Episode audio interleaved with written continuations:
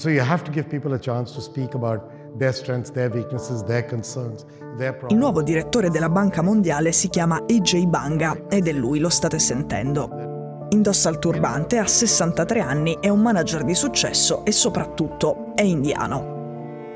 Dico soprattutto perché da quello che si legge sulla stampa internazionale il fatto che Banga sia nato in India è ciò su cui viene messo l'accento. Sembra essere il pezzo forte del suo curriculum. Il ragionamento è questo.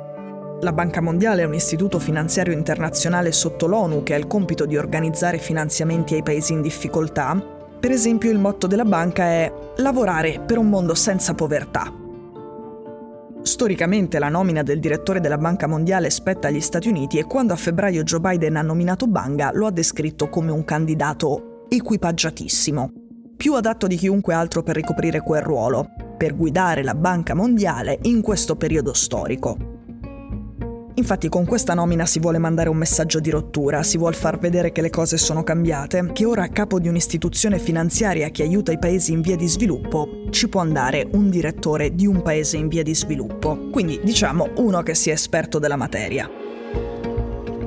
Ecco, molta stampa nel fare i titoli si è concentrata sul fatto che lui è indiano per parlare di diversity e di inclusione. Il problema è che la vita di Banga, pur essendo cominciata in India, racconta una storia diversa lontana anni luce dal rappresentare i problemi che la Banca Mondiale dovrebbe risolvere.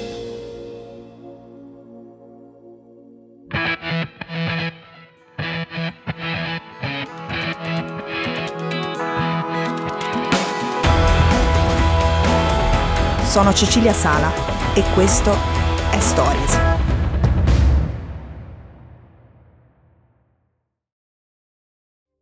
President Biden announced that the United States is nominating Ajay Banga to be president of the World Bank.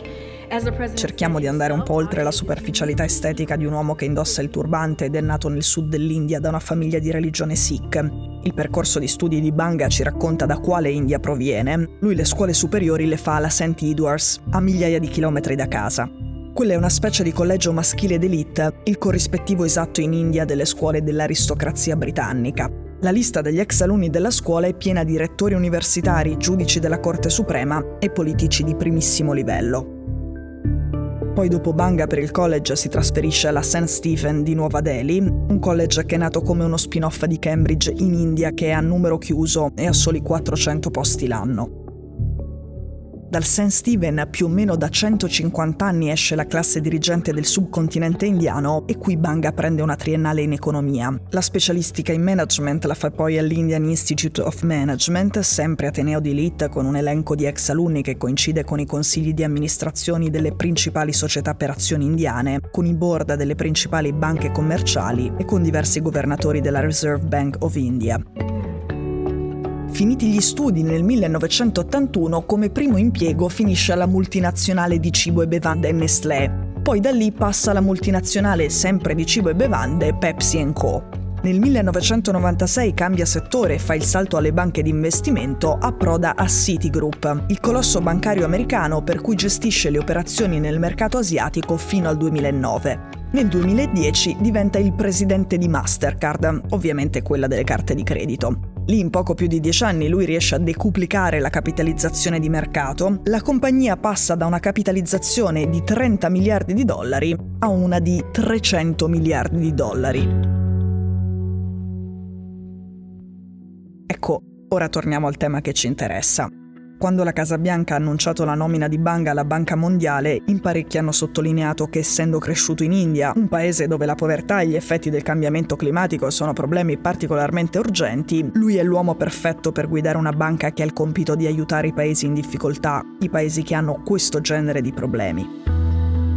Il fatto è che questa è una rappresentazione un po' macchiettistica dell'India, ovviamente esistono molte Indie e anche una estremamente benestante e ben protetta dai problemi di cui sopra. Insomma, se si vuole dire che Banga è un esempio di inclusione perché non è occidentale, ok, ovviamente certo. Anche se non ci sarebbe una grande sorpresa, nel senso che di non occidentali ai vertici di istituzioni di questo peso ce ne sono già stati. Se invece si vuole suggerire, come è stato fatto, che visto che è indiano si sta dando la possibilità a chi certi problemi li ha vissuti sulla propria pelle di provare a risolverli, allora ci stiamo prendendo in giro. Dopo la nomina e dopo la rappresentazione mediatica che è stata fatta di questa nomina, altri paesi in via di sviluppo hanno provato sommessamente a far notare che mettere a capo della Banca Mondiale un manager passato da Nestlé, Pepsi, Citigroup e Mastercard non è che a loro li faccia sentire particolarmente rappresentati e soprattutto non è una nomina in discontinuità con il passato. Dicono anche che le competenze che Bang ha acquisito in posti così, in posti come Pepsi, come Mastercard o come Nestlé, non sono quelle che poi servono per affrontare il cambiamento climatico o la povertà. Insomma, dicono che Bang ha sicuramente dimostrato di essere bravo, di essere talentuoso quando si tratta di fare profitti, ma quello che deve fare la Banca Mondiale è un altro campo da gioco. Infine, Banga non è nemmeno propriamente indiano, è naturalizzato americano dal 2007 e anche in questo è in linea con la storia della Banca Mondiale. I cognomi orientali di chi lavora ai vertici dell'organizzazione spesso sono di immigrati di seconda generazione o di naturalizzati statunitensi o comunque occidentali. Da quando la Banca Mondiale è stata fondata nel 1946, tutti i direttori che ha avuto e quello che ha adesso sono cittadini americani con un'unica eccezione, Cristalina Georgiva, cittadina bulgara e unica donna di sempre.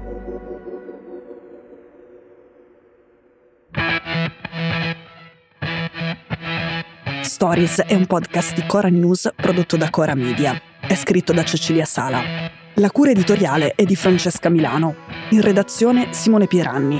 La sigla e la supervisione del suono e della musica sono di Luca Micheli. La post-produzione e il montaggio sono di Filippo Mainardi. La producer è Monica De Benedictis. Le fonti dei contributi audio sono indicate nella sinossi.